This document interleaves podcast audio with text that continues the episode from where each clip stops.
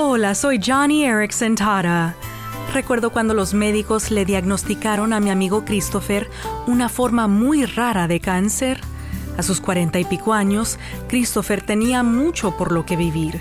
Se preguntó si sobreviviría, pero encontró mucho consuelo en las palabras de Dietrich Bonhoeffer, quien dijo, el día de hoy debe ser el límite de nuestra preocupación y esfuerzo.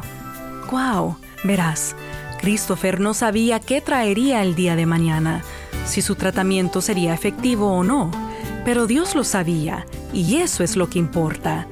Christopher me dijo, Johnny, a partir de ese día entendí que Dios estaba usando el cáncer para limitar mi preocupación, mi esfuerzo y aprender a vivir el día de hoy para la gloria de Dios. Y esa es una buena lección para ti también. Johnny y amigos, esperanza más allá del sufrimiento.